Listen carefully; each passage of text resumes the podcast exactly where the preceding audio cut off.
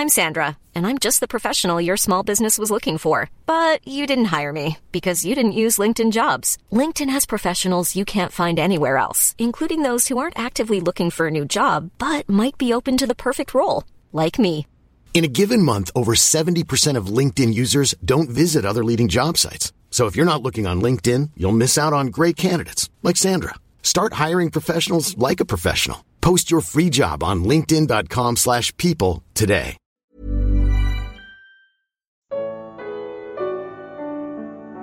Porque as coisas ainda irão piorar muito para os judeus e o mundo. Primeira parte. Evangelho de Marcos, capítulo 13. Comentário de Mario Persona. Quando os judeus pediram juízo, porque eles falaram, caia o seu sangue sobre nós e sobre os nossos filhos. Deus, evidentemente, anotou isso, deixou reservado isso que eles pediram. Eles foram responsáveis por rejeitar o Messias e por condenar o Messias. Então, quando vier, ao longo desses 2000 anos, os judeus sofreram bastante. E é difícil você encontrar um povo tão perseguido, tão odiado na terra. Eles dão muitos motivos também para esse ódio, não é? Pela maneira deles se comportarem também. Eles têm fugido de um país para o outro, têm sido atacados, têm sido mortos. Mas ainda está para chegar o momento em que eles vão receber a paga pelo que fizeram para o Senhor, na cruz, na crucificação, na condenação do Senhor. Eles vão passar pela grande tribulação.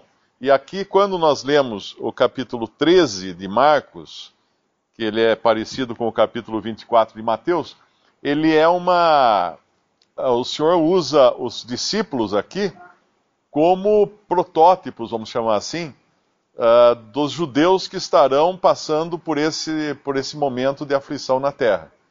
Mas ele fala aqui para os seus discípulos no caráter do remanescente de judeus que se converterá depois do arrebatamento da igreja, porque a igreja aqui era um mistério ainda, não tinha ainda aparecido, não é, nesse ministério do Senhor aqui. E aí ele dá todos os detalhes do que vai acontecer. Muitos cristãos hoje ficam aflitos, querendo saber se vão passar pela grande tribulação, querendo saber se o anticristo já está na terra. Hoje eu recebi um e-mail de um perguntando em que trombeta do Apocalipse nós estamos. Então a confusão hoje é muito grande. E quando o Senhor fala que haverá uma tribulação tal como nunca houve e nunca haverá, é muito simples para qualquer cristão olhar em redor e pensar, será que está tendo uma tribulação como nunca houve no mundo? E vamos pensar no que já aconteceu, dilúvio, já aconteceram guerras mundiais. Então realmente ainda não é esse momento, mas ele virá e virá para os judeus. Só que Deus, ao mesmo tempo que avisa o que vai acontecer, ele dá também o alívio para eles, né? Para esse remanescente de judeus fiéis que irão se converter. Quando os seus discípulos estão aqui admirando as pedras do templo, hoje nós sabemos que elas eram sombras. É como se eles admirassem sombras ali, quando ele fala, mestre, olha que pedras e que edifícios. Mais adiante eles entenderiam que essas coisas que existiram até esse momento eram apenas sombras de coisas celestiais, de coisas que vão se realizar depois. E a gente sabe disso agora pelo livro de Hebreus, pela carta aos Hebreus. No versículo 5, o Senhor começa a mostrar os perigos que eles passariam. Primeiro viriam aqueles que iriam enganá-los. Por isso alerta, olhai que ninguém vos engane. Porque muitos virão em meu nome dizendo eu sou o Cristo e enganarão a muitos. Então esse vai ser o primeiro risco que eles iriam correr, de pessoas tentando enganá-los, de pessoas se apresentando como Messias. Depois ele vai falar no versículo 7 de guerras e rumores de guerras. E ele dá um alerta, não vos perturbeis. Essas coisas iam acontecer também. Hoje nós vivemos num mundo que está e sempre esteve em constante conflito. Em algum país do mundo tem guerra nesse momento. Mas nada se compara ao que vai acontecer nesse princípio das dores, que ele vai chamar aqui no versículo 8. Se levantará nação contra nação e reino contra reino, haverá terremotos em diversos lugares, haverá fomes, isto será o princípio de dores.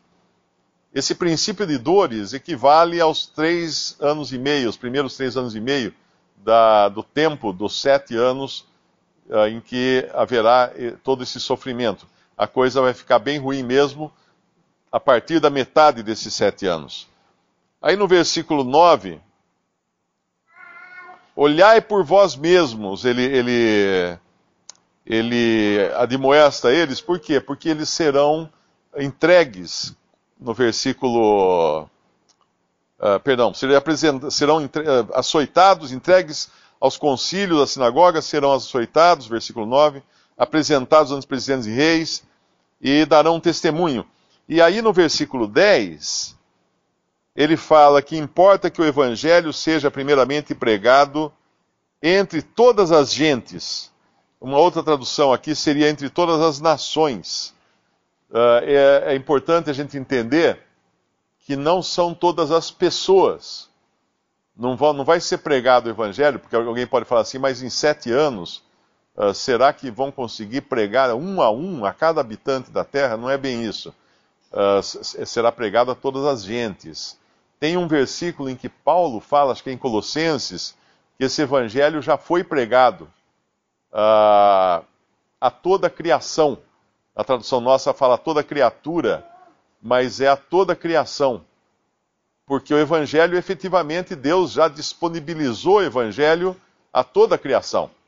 É importante entender essa maneira de Deus apresentar as coisas, porque é mais ou menos quando uma lei é decidida lá em Brasília e aí é publicada no Diário Oficial. Eu não sei se alguém aqui já foi à banca alguma vez na vida para comprar um Diário Oficial, mas ela saiu no Diário Oficial e é considerada pública, é considerada de conhecimento público. Ninguém pode alegar que não conhece aquela lei, porque ela foi publicada no Diário Oficial. E é mais ou menos isso que Deus vai fazer. O evangelho será pregado a todas as gentes, como hoje, eu acho que é Colossenses 1:23, né? Colossenses capítulo 1, versículo 23. Se na verdade permanecerdes fundados e firmes na fé, e não vos moverdes da esperança do evangelho que tendes ouvido, o qual foi pregado a toda a criação, aqui seria a tradução mais correta, que há debaixo do céu e do qual eu, Paulo, estou feito ministro. Então isso já foi disponibilizado. E aqui será pregado a todas as gentes também, que são todas as nações. O caráter da vinda de Cristo para reinar é um caráter de vinda para nações. Ele vem para Israel e vem para as nações, os gentios. Mas são nações, tanto é que lá em Mateus 25, ele fala que vai reunir as nações e vai fazer o seu julgamento. Também ele continua aqui, depois no versículo 12, mostrando que a perseguição não vai ser só nesse caráter de eles serem levados aos concílios, às sinagogas, a serem açoitados, etc., mas também dentro de casa. No versículo 12, e o irmão entregará à morte o irmão, e o pai o filho, e levantar-se-ão os filhos contra os pais, e os farão morrer. É uma espécie de estado de guerra civil, né? Onde pessoas dentro de uma mesma família estão de lados diferentes. E aí no versículo 13, ele fala da perseguição genérica, sereis aborrecidos por todos, por amor do meu nome, mas quem perseverar até o fim, esse será salvo. Esse aqui é um outro versículo muito que causa muita confusão, muita falta de entendimento, porque muitos cristãos leem isso como se fosse uma condição para ser salvo. Bom, eu me converti quando eu criei em Jesus como meu Salvador, mas agora, se eu não perseverar até o fim, eu estou perdido. Bom, aí então o Salvador serei eu, de mim mesmo, porque Chegando no céu, eu diria: Senhor, estou aqui porque o Senhor deu a partida e eu continuei dirigindo depois e fui perseverante até o fim. Aí eu seria um co-salvador, eu seria um coadjuvante na minha salvação. O que, obviamente, é falso, porque a salvação é inteiramente de Deus. E inteiramente por graça e uma obra de Cristo, e não nossa. Então esse perseverar até o fim será salvo, por quê? Porque ele não vai morrer. Essa que é a tradução mais direta aqui, lá em Mateus, ele fala no capítulo 24, que se não fossem abreviados aqueles dias, nenhuma vida se salvaria, ou nenhuma carne se salvaria. Que é então uma salvação do corpo. São pessoas que vão permanecer vivas para poderem entrar caminhando no reino de Cristo que será estabelecido na terra.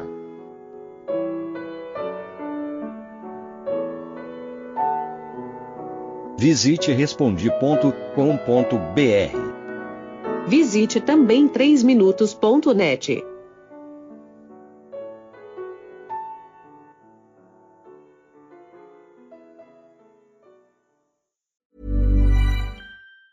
Even on a budget, quality is non-negotiable. That's why Quince is the place to score high-end essentials at 50 to 80% less than similar brands. Get your hands on buttery soft cashmere sweaters from just $60, Italian leather jackets, and so much more. And the best part about Quince, they exclusively partner with factories committed to safe, ethical, and responsible manufacturing. Elevate your style without the elevated price tag with Quince. Go to quince.com/upgrade for free shipping and 365-day returns.